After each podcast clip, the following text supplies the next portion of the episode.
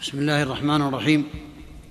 الحمد لله رب العالمين وصلى الله وسلم وبارك على نبينا محمد وعلى آله وأصحابه أجمعين. أما بعد أيها الإخوة أسأل الله لي ولكم التوفيق والتسديد والعلم النافع والعمل الصالح وأن يجعل أعمالنا خالصة لوجهه الكريم. إنه على كل شيء قدير وبالإجابة جدير. لا شك أن أعظم الموضوعات وأعظم القربات التي يتقرب بها العبد إلى الله عز وجل هو استماع العلم. قال الله قال رسوله عليه الصلاة والسلام واستماع الواجب الذي أوجبه الله تعالى على عباده. وأعظم الواجبات التي تجب على العباد معرفة الإيمان الذي خلق من أجله الإنسان والجان.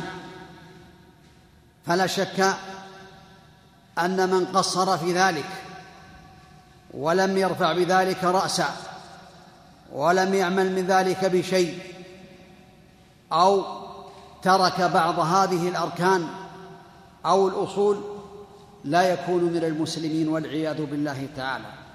وهذا يدل على أهمية هذا الموضوع وأنه أعظم الواجبات التي أوجب الله عز وجل على عباده وهو في كتاب الله تعالى وفي سنة النبي صلوات الله وسلامه عليه.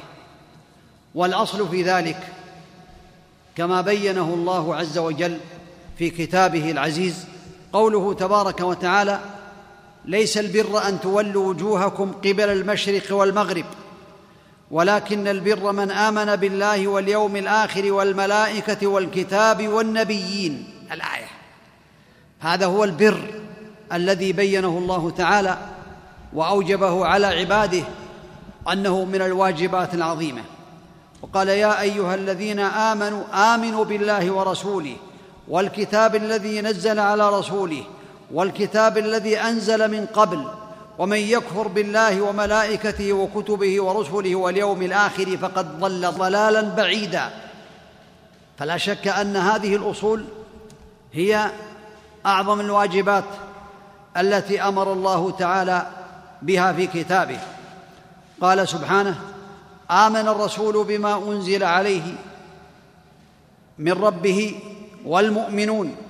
كل آمن بالله وملائكته وكتبه ورسله واليوم الآخر. فالله تعالى أمر بذلك.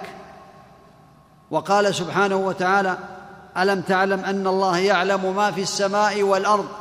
إن ذلك في كتاب إن ذلك على الله يسير. وقال إن كل شيء إنا كل شيء خلقناه بقدر. هذه الآيات تدل مع حديث جبريل على هذه الأصول التي تجب على المسلم أن يعمل بها.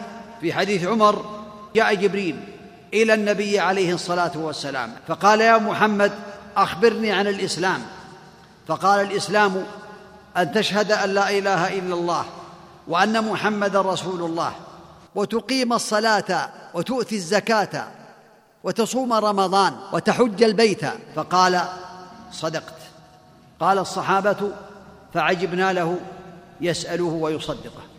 قال فأخبرني عن الإيمان. قال أن تؤمن بالله وملائكته وكتبه ورسله وباليوم الآخر وبالقدر خيره وشره. قال فأخبرني عن الإحسان. قال أن تعبد الله كأنك تراه فإن لم تكن تراه فإنه يراك. ثم انطلق.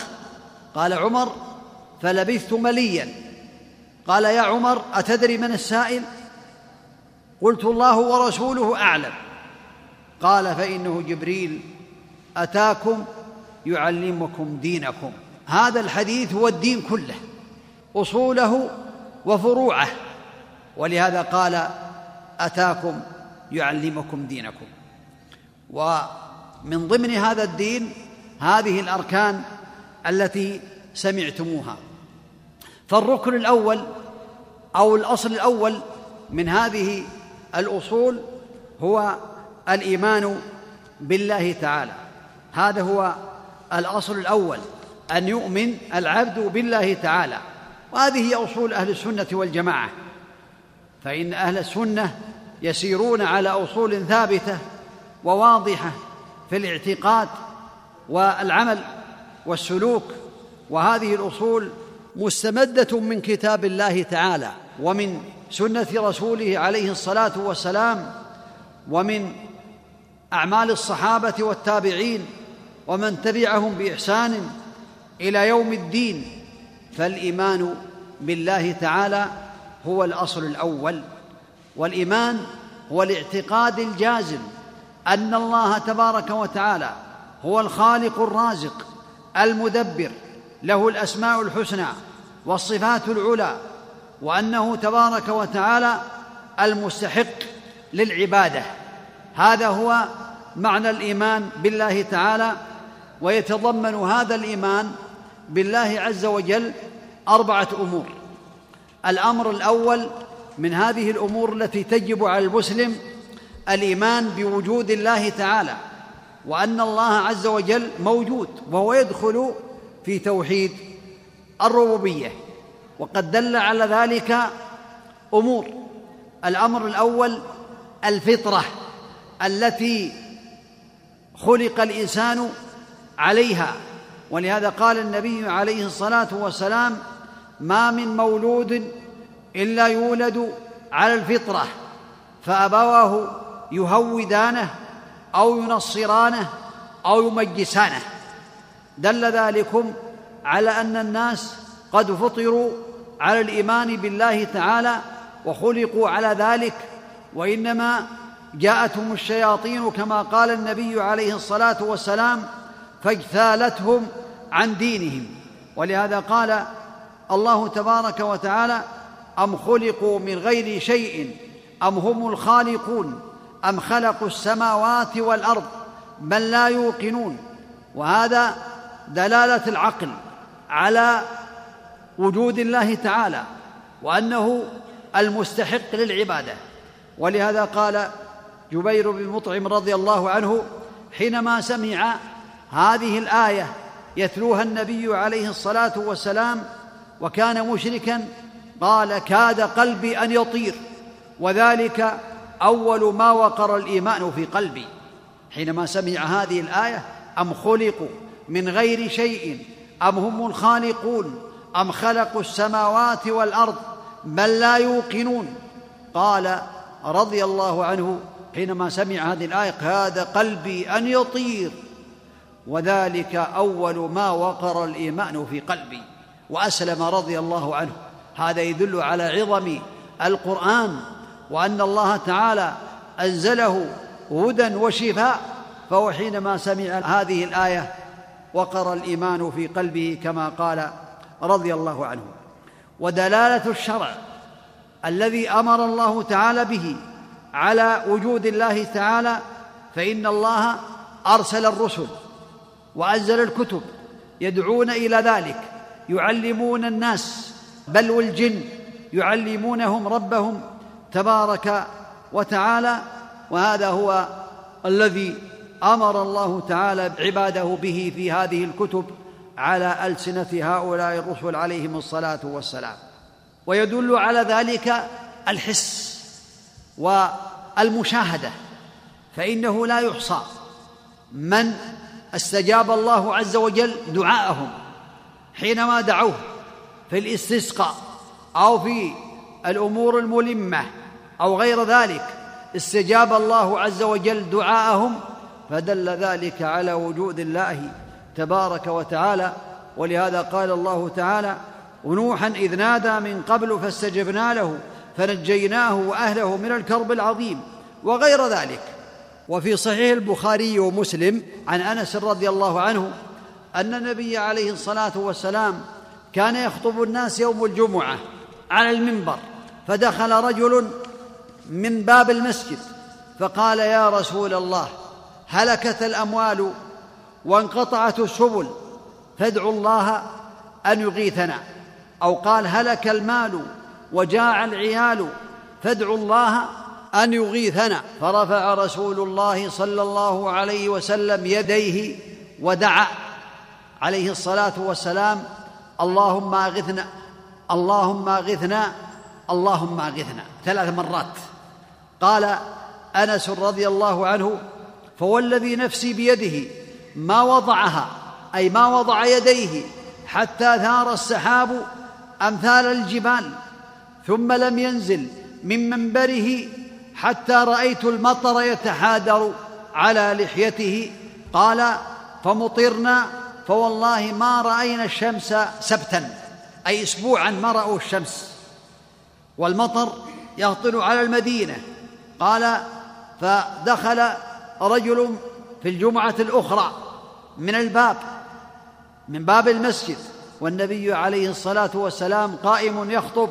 قال الرجل يا رسول الله هلكت الأموال وانقطعت السبل فادعوا الله يمسكها عنا. فرفع رسول الله صلى الله عليه وسلم يديه وقال اللهم حوالينا ولا علينا. وفي بعض الروايات اللهم على الضراب والآكام وبطون الأودية. قال فما يشير بيده إلى السحاب إلا انفرج السحاب مع يد النبي عليه الصلاة والسلام. هذا يدل على وجود الله وأن الله تعالى هو الذي أجابه وهو الذي أزاح هذا السحاب فهو سبحانه وتعالى يفعل ما يشاء ويحكم ما يريد. وكذلك يدل على ذلك آيات الأنبياء التي تسمى المعجزات التي يراها الناس على أيدي الأنبياء عليهم الصلاة والسلام. فإنهم قد أعطاهم الله تعالى الآيات الباهرات التي تدل على أن الله أرسلهم وتدل على قدرة الله تعالى. فمن ذلكم القرآن العظيم فإنه المعجزة العظمى والآية الكبرى للنبي عليه الصلاة والسلام. قل لئن اجتمعت الإنس والجن على أن يأتوا بمثل هذا القرآن لا يأتون بمثله ولو كان بعضهم لبعض ظهيرا. تحداهم الله تعالى بالقرآن ثم تحداهم أن يأتوا بعشر سور من مثله ثم تحداهم بأن يأتوا بسورة من مثله فعجزوا فهذا هو الآية العظمى. ومن ذلك خروج الماء من بين أصابعه عليه الصلاة والسلام في الحديبية فإن الماء قل عند الناس. ولم يجدوا ما يتوضؤون به ولا يشربوا فجاءوا إلى النبي عليه الصلاة والسلام فالنبي عليه الصلاة والسلام وضع يده في ركية وفار الماء كالعيون من بين أصابعه عليه الصلاة والسلام. قيل كم كنتم يومئذ؟ قال لو كنا مائه ألف لكفانا كنا ألف وخمسمائه أو ألف واربعمائه شربوا وتوضأوا من بين أصابع النبي عليه الصلاة والسلام وهذا يدل على قدرة الله الباهرة وأن الله أعطاه الآيات المعجزات التي تدل على صدقه عليه الصلاة والسلام. وهذا من العلامات التي تدل على صدقه. شهادة الحجر له. فقد ثبت في صحيح مسلم أن النبي عليه الصلاة والسلام قال إني لا أعرف حجرا كان يسلم علي في مكة قبل أن أبعث. يقول السلام عليك يا رسول الله. حجر. هذا يدل على صدق النبي عليه الصلاة والسلام ويدل كذلك على وجود الله وأن الله على كل شيء قدير. وكان في طريقه عليه الصلاة والسلام في يوم من الأيام فجاء إليه أعرابي ودعاه للإسلام فقال من يشهد لك؟ فقال النبي عليه الصلاة والسلام تشهد لهذه السلمة. شجرة من شجر البوادي. فدعاها النبي عليه الصلاة والسلام.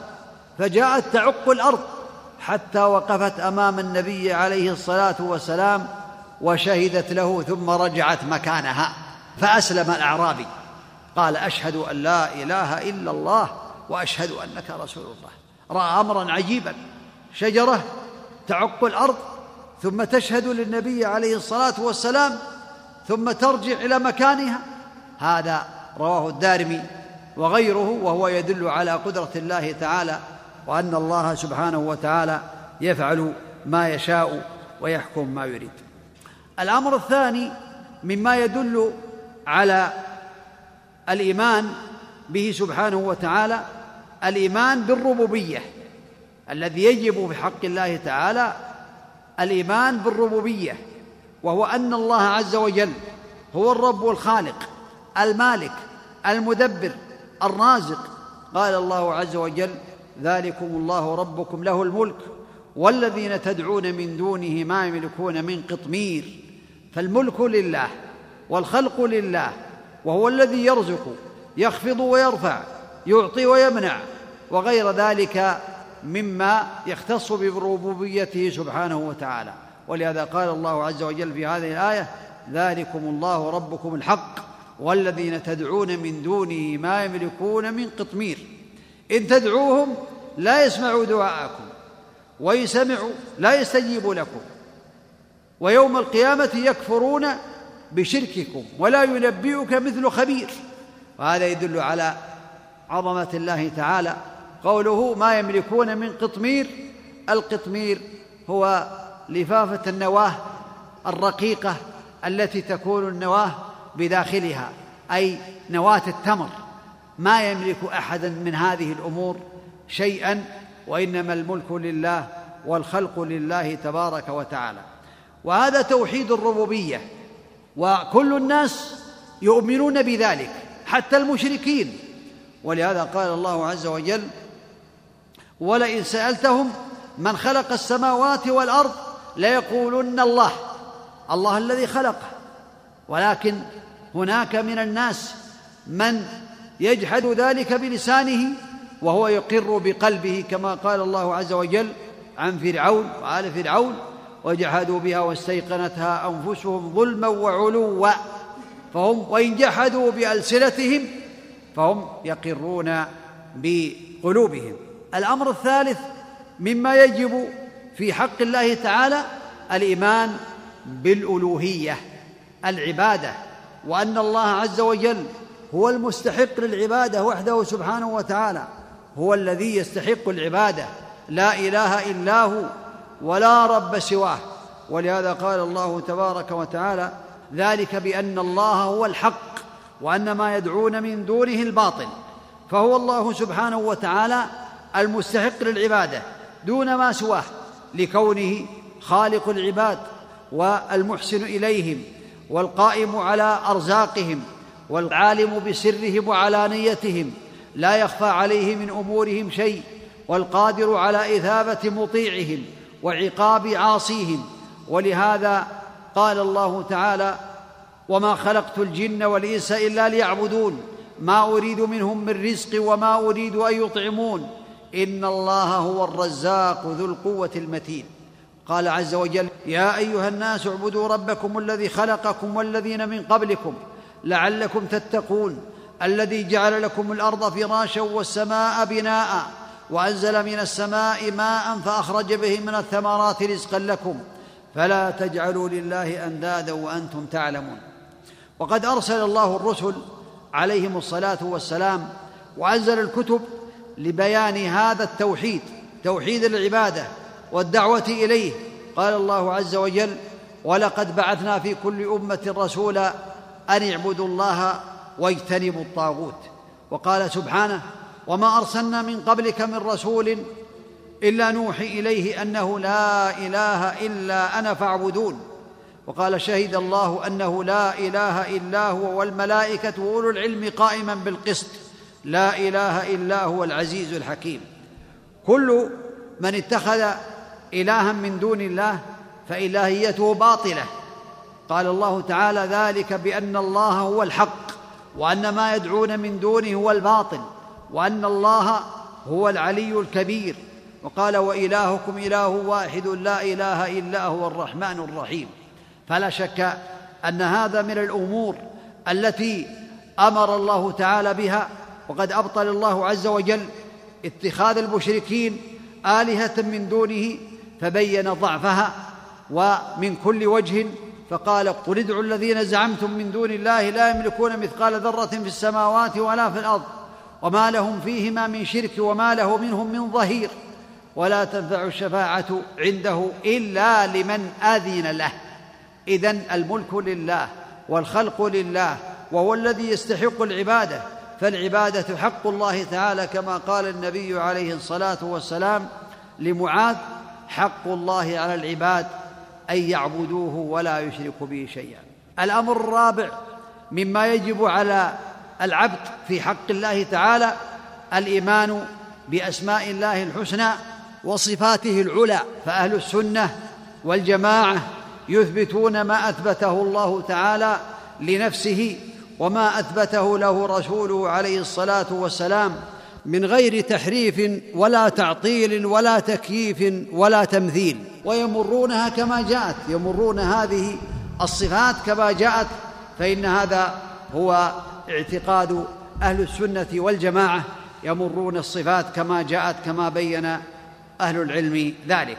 ولهذا يؤمنون بها ويمرونها كما جاءت مع الايمان بما دلت عليه من المعاني فكل ما أثبته الله لنفسه أو أثبته له رسوله عليه الصلاة والسلام من جميع الأسماء والصفات يثبتونه على الوجه اللائق به سبحانه إثباتا مفصلا على حد قوله سبحانه وهو السميع البصير وينفون عنه ما نفاه عن نفسه أو نفاه عنه رسوله عليه الصلاة والسلام نفيا إجماليا غالبا على حد قوله تعالى ليس كمثله شيء والنفي يقتضي إثبات ما يضاده من الكمال فكلما نفى الله عن نفسه من النقائص فإن ذلك يدل على ضده من أنواع الكمال وقد جمع الله النفي والإثبات في آية واحدة ليس كمثله شيء وهو السميع البصير. هذا هو الذي يعتقده أهل السنة والجماعة. والله تعالى بين ذلك في كتابه فقد بينه النبي صلوات الله وسلامه عليه.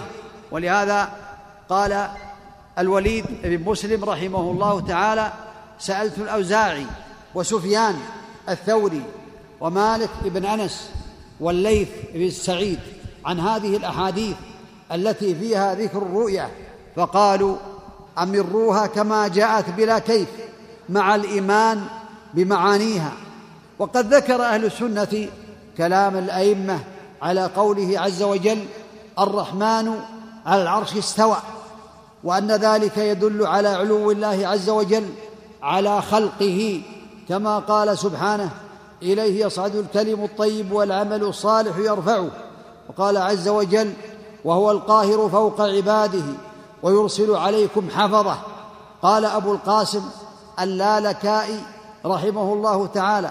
فدلت هذه الآية أنه تعالى في السماء وعلمه محيط بكل مكان من أرضه وسمائه.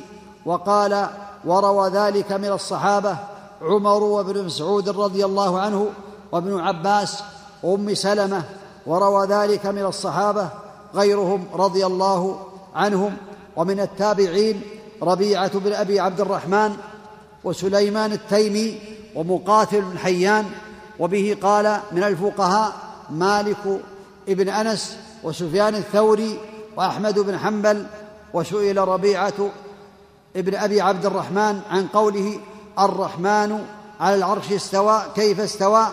قال الاستواء غير مجهول والكيف غير معقول ومن الله الرسالة وعلى الرسول البلاغ وعلينا التصديق. قال رجل للإمام مالك رحمه الله تعالى يا أبا عبد الرحمن الرحمن العرش استوى كيف استوى؟ فقال الكيف غير معقول والاستواء غير مجهول والإيمان به واجب والسؤال عنه بدعة فإني أخاف أن تكون رجلا ضالا وأمر به فأخرج. هذا يدل على عقيدة أهل السنة والجماعة في استواء الله تعالى على عرشه وأنه يليق بجلاله سبحانه وتعالى. وقيل لأبي عبد الله أحمد بن حنبل رحمه الله الله عز وجل فوق السماء السابعة على عرشه بائن من خلقه وقدرته وعلمه في كل مكان. قال الإمام أحمد نعم على العرش وعلمه لا يخلو منه مكان. وفي رواية أنه سئل عن قوله وهو معكم أينما كنتم.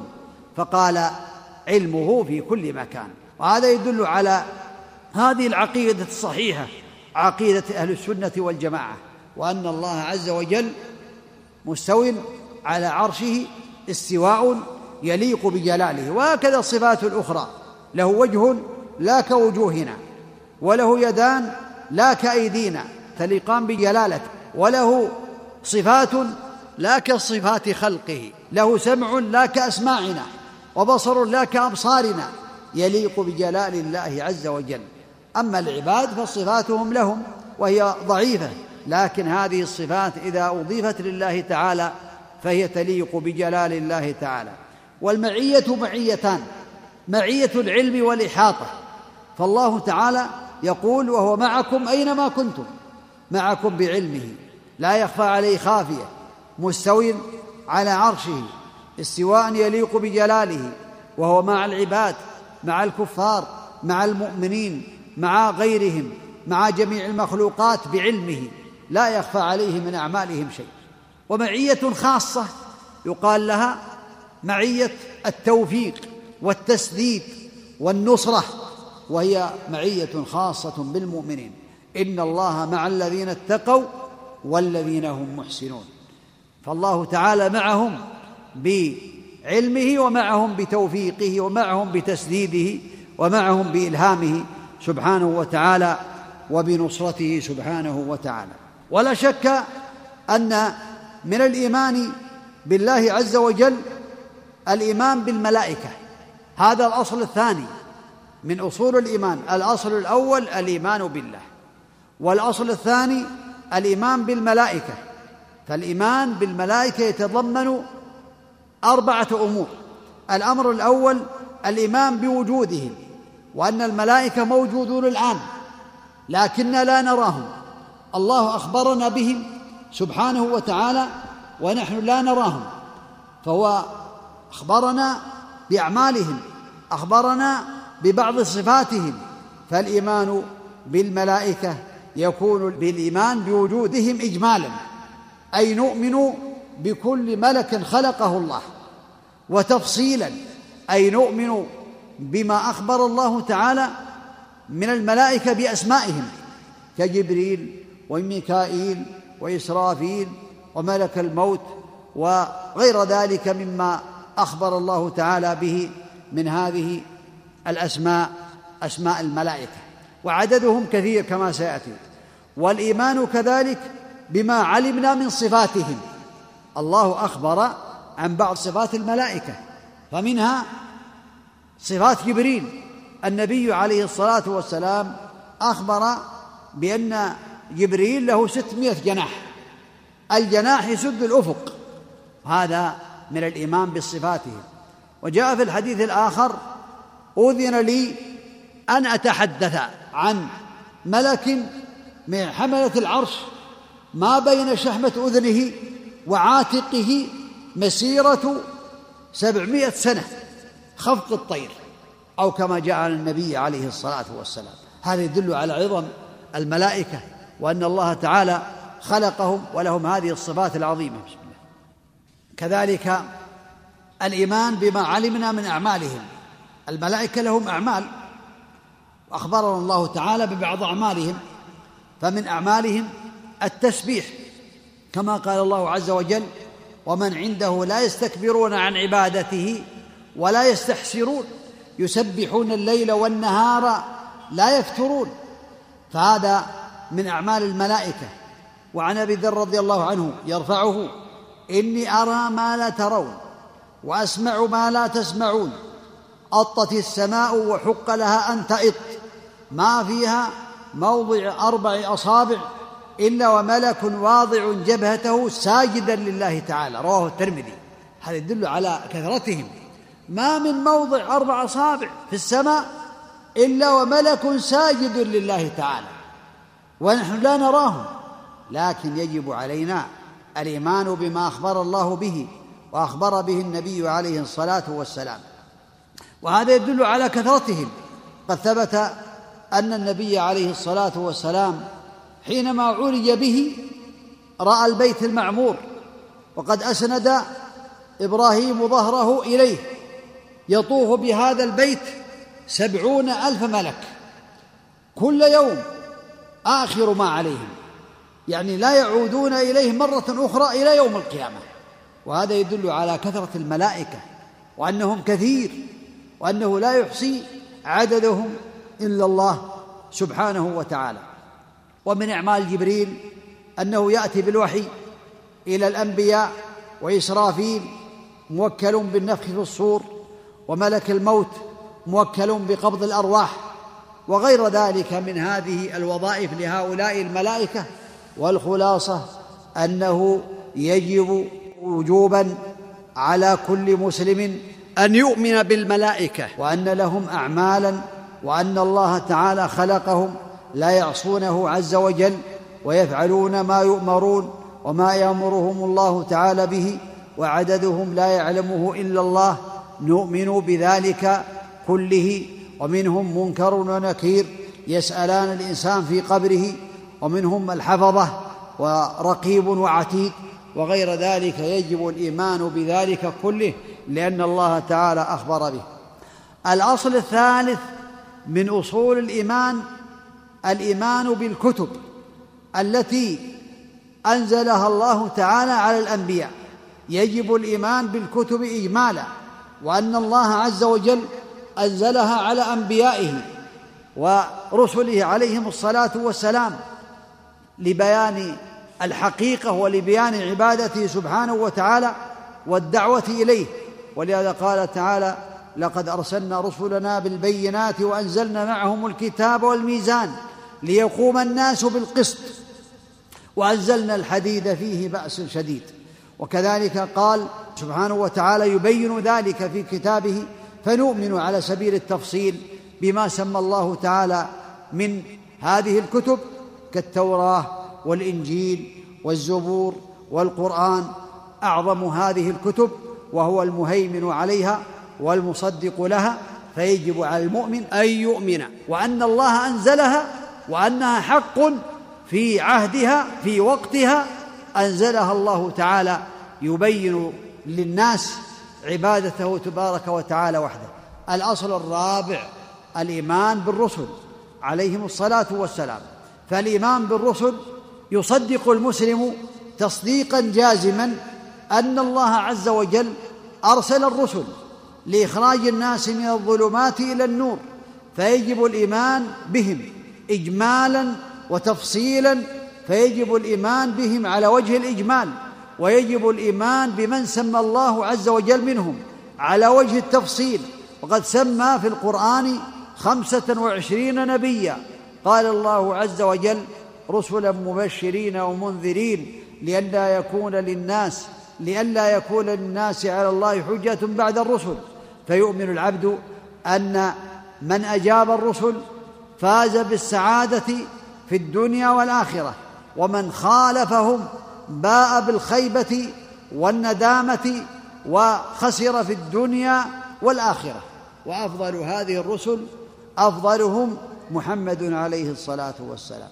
الأصل الخامس الإيمان باليوم الآخر وأن الله تعالى جعل يوما آخر للفصل بين العباد. فالإيمان باليوم الآخر يدخل فيه الإيمان بكل ما أخبر الله عز وجل به وما أخبر به النبي عليه الصلاة والسلام. فمن ذلكم قول النبي عليه الصلاة والسلام إذا وضعت الجنازة فاحتملها الرجال على أعناقهم فإن كانت صالحة قالت قدموني قدموني وإن كانت غير صالحة قالت يا ويلها أين تذهبون بها؟ يسمع صوتها كل شيء إلا الإنسان ولو سمعه الإنسان لصعق أي لا أغمي عليه. ولهذا قال النبي عليه الصلاة والسلام أسرعوا بالجنازة فإنها إن تك صالحة فخير تقدمونها إليه وإن تك غير ذلك فشر تضعونه عن رقابكم. أو كما قال النبي صلوات الله وسلامه عليه والإيمان بفتنة قبر وأن الناس يمتحنون في قبورهم. إذا مات العبد فإنه يأتيه ملكان شديد الانتهار فيقولان له من ربك؟ ما دينك؟ من نبيك يمتحن الناس في قبورهم كما بين النبي عليه الصلاة والسلام. فالمؤمن يقول ربي الله وديني الإسلام ونبي محمد صلى الله عليه وسلم والفاجر يقول ها ها لا أدري. سمعت الناس يقولون شيئا فقلت فيقال له لا دريت ولا تليت ويضرب بمطرقة من حديد فيصيح صيحة يسمعها كل شيء إلا الإنسان وفي رواية يسمعها من يليه إلا الثقلين. هذا أمر عظيم يجب الإيمان به والإيمان بما أخبر الله تعالى به من عذاب القبر ونعيمه. ولهذا قال الله عز وجل في فتنة القبر يثبت الله الذين آمنوا بالقول الثابت في الحياة الدنيا وفي الآخرة ويضل الله الظالمين ويفعل الله ما يشاء فالمؤمن يؤمن بذلك بل يجب عليه الإيمان بذلك. يجب عليه أن يؤمن بنعيم القبر وعذابه فإن الله تعالى قد أثبت عذاب القبر. وأثبته النبي عليه الصلاة والسلام وأن العذاب على الروح وكذلك النعيم على الروح والجسد يصله من النعيم والعذاب ما الله تعالى به عليم. ولهذا قال النبي عليه الصلاة والسلام نسمة المؤمن طائر يعلق في أشجار الجنة حتى يرجعها الله تعالى إلى جسده يوم يبعثه. وقال في الشهداء أرواحهم في أجواف طير خضر تاوي إلى قناديل معلقة بالعرش. فالله تعالى بين لنا وبين لنا النبي عليه الصلاة والسلام أن عذاب القبر حقيقة وأنه يجب الإيمان به وكذلك نعيم القبر. فعلى المسلم أن يؤمن بذلك إيمانا لا شك فيه. فإن شك فلا يكون من المسلمين لأنه كذب الله وكذب النبي عليه الصلاة والسلام فالناس في قبورهم من عهد آدم إلى الآن إلى قيام الساعة كلهم في القبور أرواحهم إما في الجنة وإما في النار أهل الجنة أرواحهم في الجنة ولها علاقة بأجسادها في قبورهم وأهل النار أرواحهم في النار والعياذ بالله. وكذلك هذه الأرواح لها علاقة بأجسادها. ينال الجسد من النعيم والعذاب. ما الله تعالى به عليم. فالله على كل شيء قدير. فيجب الإيمان بذلك. ولهذا كان النبي عليه الصلاة والسلام يستعيذ بالله من عذاب القبر عليه الصلاة والسلام في جميع الصلوات.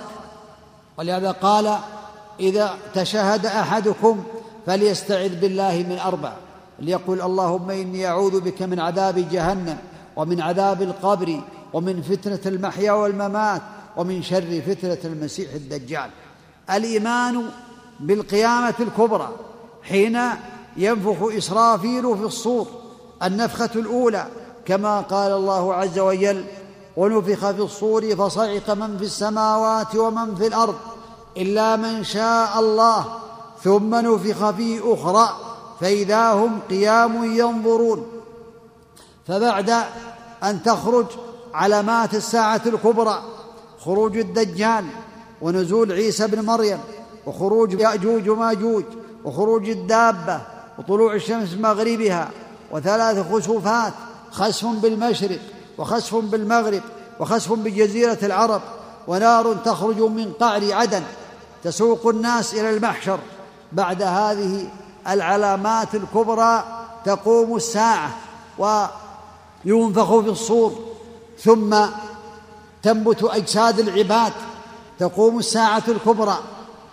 كما بين الله تبارك وتعالى في ذلك في النفخ في الصور فإذا نفخت النفخة الثانية فإن الأرواح تدخل في أجسادها كما قال الله تعالى ثم نفخ فيه أخرى فإذا هم قيام ينظرون فيخرجون من قبورهم حفاة عراة غرلا حفاة غير منتعرين عراة ليس عليهم ثياب غرلا غير مختونين هكذا يخرجون من قبورهم ويأتون إلى عرصات القيامة التي أخبر الله تعالى بها فتنصب الموازين التي قال الله تعالى فيها فمن ثقلت موازينه فاولئك هم المفلحون ومن خفت موازينه فاولئك الذين خسروا انفسهم في جهنم خالدون والدواوين تنشر الدواوين وتتطاير الصحف فآخذ كتابه بيمينه وآخذ كتابه بشماله من وراء ظهره كما قال الله تبارك وتعالى فأما من أوتي كتابه بيمينه فيقول هاؤم اقرأوا كتابيه إني ظننت أني ملاق حسابيه فهو في عيشة راضية في جنة عالية قطوفها دانية. كلوا واشربوا هنيئا بما أسلفتم في الأيام الخالية. وأما من أوتي كتابه بشماله فيقول يا ليتني لم أوت كتابيه ولم أدر ما حسابيه يا ليتها كانت القاضيه ما أغنى عني ماليه هلك عني سلطانيه خذوه فغلوه ثم الجحيم صلوه ثم في سلسلة ذرها سبعون ذراعا فاسلكوه الآية. هذا يحصل يوم القيامة كما أخبر الله تعالى بذلك. ومن هذه الأمور الحساب الحساب فإن الله يوقف عباده على أعمالهم. قبل الانصراف من المحشر فيجد كل إنسان عمله يوم تجد كل نفس ما عملت من خير محضرا وما عملت من سوء تود لو أن بينها وبينه أمدا بعيدا. وجدوا ما عملوا حاضرا ولا يظلم ربك أحدا. ومن هذه الأمور التي يجب الايمان بها من امور الآخرة الحوض فيجب التصديق الجازم بأن حوض النبي عليه الصلاة والسلام في عرصات القيامة ماءه أشد بياضا من اللبن وأحلى من العسل ريحه أطيب من ريح المسك آنيته كعدد نجوم السماء. من شرب منه شربة لم يظمأ بعدها أبدا طوله شهر أي مسيرة شهر وعرضه شهر. من شرب منه شربة لم يظمأ بعدها أبدا أسأل الله بوجهه الكريم أن يجعلني وإياكم ممن يشربون من هذا الحوض حوض النبي عليه الصلاة والسلام شربة لا نظمأ بعدها أبدا إنه على كل شيء قدير. ولكل نبي حوض ولكن أعظم الأحواض حوض النبي عليه الصلاة والسلام. يصب فيه ميزابان من الكوثر الذي أعطيه النبي عليه الصلاة والسلام في الجنة صلوات الله وسلامه عليه. ومن ذلكم يؤمن العبد بأن يوم القيامة فيه أهوال عظيمة. تدنو الشمس من رؤوس العباد مقدار ميل ويعرق العباد في هذا اليوم. فمنهم من يعرق إلى كعبيه ومنهم من يكون العرق إلى ركبتيه ومنهم من يكون العرق إلى ترقوتيه ومنهم من يلجمه العرق إلجاما والله على كل شيء قدير. كل إنسان في عرق نفسه وهذا يدل على قدرة الله سبحانه وتعالى. وهذا اليوم فيه سبعة يظلهم الله في ظله يوم لا ظل إلا ظله كما بين النبي عليه الصلاة والسلام. سبعة يظلهم الله في ظله يوم لا ظل إلا ظله. إمام عادل وشاب نشأ في عبادة الله ورجل قلبه معلق بالمساجد ورجلان تحابا في الله.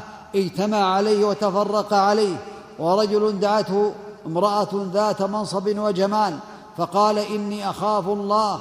ورجل تصدق بصدقة فأخفاها حتى لا تعلم شماله ما تنفق يمينه.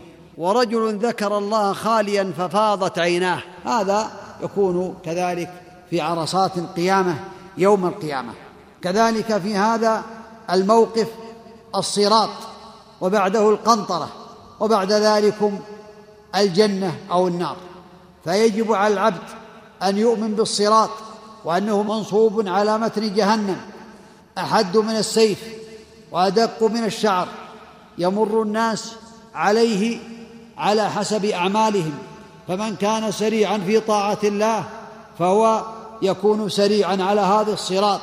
فمنهم من يمر كالبرق ومنهم من يمر كلمح البصر ومنهم من يمر كالريح ومنهم من يمر كأجاويد الخيل ومنهم من يمر كالركاب ومنهم من يعدو عدوى ومنهم من يزحف زحفا ومنهم من يسقط في جهنم والعياذ بالله تعالى. فإذا كان سريعا في الدنيا في طاعة الله كان سريعا على هذا الصراط يوم القيامة. فالمسلم يجب عليه أن يؤمن بذلك. ثم قنطرة بعد الصراط يقف عليها المؤمنون يقتص لبعضهم من بعض. فإذا نقوا أذن لهم ودخلوا الجنة بشفاعة النبي عليه الصلاة والسلام. وهو أول من يدخل الجنة. النبي عليه الصلاة والسلام أول من يدخل الجنة. وأول الأمم دخولا للجنة أمته عليه الصلاة والسلام. والشفاعات شفاعة العظمى يوم القيامة المقام المحمود للنبي عليه الصلاة والسلام. الناس يأتون إلى الأنبياء حينما يشد بهم الكرب فيأتون إلى آدم فيقول اذهبوا إلى غيري اذهبوا إلى نوح فيأتون نوح عليه الصلاة والسلام فيقول اذهبوا إلى غيري إن ربي قد غضب اليوم غضبا لم يغضب قبله مثله ولن يغضب بعده مثله اذهبوا إلى غيري اذهبوا إلى موسى فيذهبون إلى موسى فكذلك يقول اذهبوا إلى غيري نفسي نفسي فيذهبون إلى عيسى ثم يقول عيسى اذهبوا إلى غيري اذهبوا إلى محمد عليه الصلاة والسلام فيأتون إلى النبي محمد بن عبد الله عليه الصلاة والسلام فيقول أنا لها. اللهم صل وسلم عليه ويسجد عليه الصلاة والسلام يستأذن ربه فيلهمه الله تعالى محامد يثني على ربه بها فيقول الله تعالى ارفع رأسك وسل تعطى واشفع تشفع فيقول ربي أمتي أمتي فيقول أدخل من أمتك من لا حساب عليهم من الباب الأيمن من أبواب الجنة وهم شركاء الناس فيما سوى ذلك من الأبواب. هذه الشفاعة العظمى خاصة بالنبي عليه الصلاة والسلام. شفاعته في عمه أبي طالب خاصة به عليه الصلاة والسلام. فإن أبا طالب في نار جهنم ولكن النبي عليه الصلاة والسلام شفع له فهو في ضحضاح من النار يغلي منه دماغه. نسأل الله العفو والعافية. هذه خاصة بالنبي عليه الصلاة والسلام. شفاعته في دخول الناس الجنة. إذن هذه خاصة ثلاث شفاعات خاصة بالنبي عليه الصلاة والسلام لا يشترك معه فيها غيره عليه الصلاة والسلام.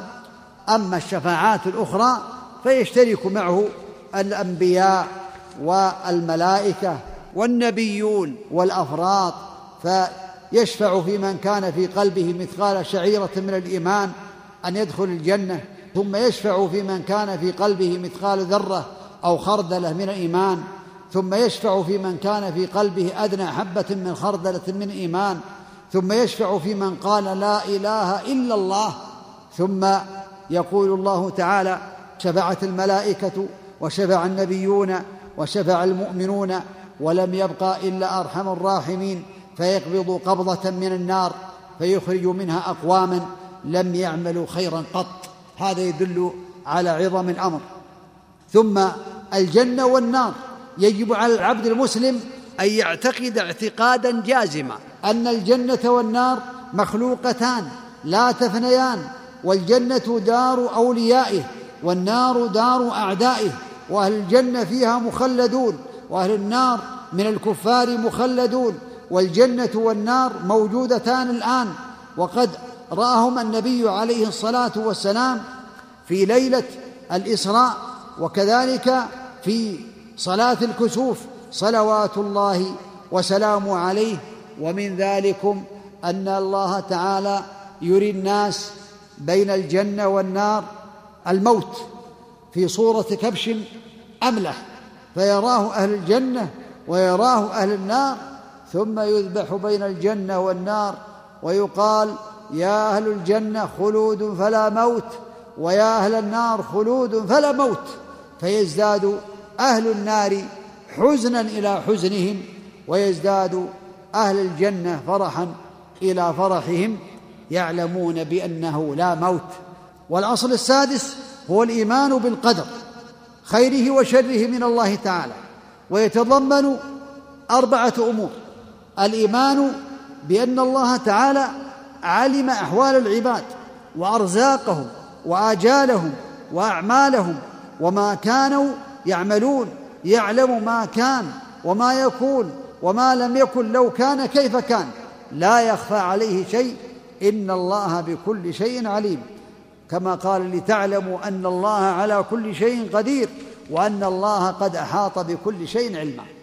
الأمر الثاني الإيمان بكتابة المقادير وأن الله عز وجل كتب كل شيء. كما علم كل شيء فقد كتب كل شيء كما قال الله تعالى وكل شيء أحصيناه في إمام مبين وقال سبحانه ألم تعلم أن الله يعلم ما في السماء والأرض إن ذلك في كتاب إن ذلك على الله يسير. وقد قال النبي عليه الصلاة والسلام كتب الله مقادير الخلائق قبل أن يخلق السماوات والأرض بخمسين ألف سنة. فلا بد من الإيمان بهذه الأمور. الأمر الثالث مما يتعلق بالقدر الإيمان بمشيئة الله تعالى النافذة. فما شاء كان وما لم يشاء لم يكن. قال الله عز وجل وما تشاءون إلا أن يشاء الله رب العالمين وقال إنما أمره إذا أراد شيئا أن يقول له كن فيكون الأمر الرابع الإيمان بأن الله الخالق لكل شيء وما سواه مخلوق فالله خالق العباد وخالق أفعال العباد. كما قال الله عز وجل الله خالق كل شيء وهو على كل شيء وكيل ويدخل في الإيمان بالله عز وجل الإيمان الصادق بجميع ما أخبر الله به وما أخبر به النبي عليه الصلاة والسلام وبجميع ما فرض الله عليه من أركان الإسلام وأركان الإيمان وأركان الإحسان وجميع ما جاء عن الله تعالى وعن النبي عليه الصلاة والسلام فلا بد من الإيمان بذلك إيمانا لا شك فيه وبهذا يكون العبد مؤمنا بالله تعالى ومؤمنا بهذه الأصول أسأل الله تعالى باسماء الحسنى وصفاته العلى أن يجعلني وإياكم من الذين يؤمنون إيمانا كاملا باليقين الصادق بهذه الأركان وبغيرها مما أخبر الله تعالى به وأخبر به النبي عليه الصلاة والسلام وأسأله تبارك وتعالى أن يتقبل مني ومنكم ومن جميع المسلمين إنه على كل شيء قدير وبالإجابة جدير وصلى الله وسلم وبارك على نبينا محمد وعلى آله وأصحابه أجمعين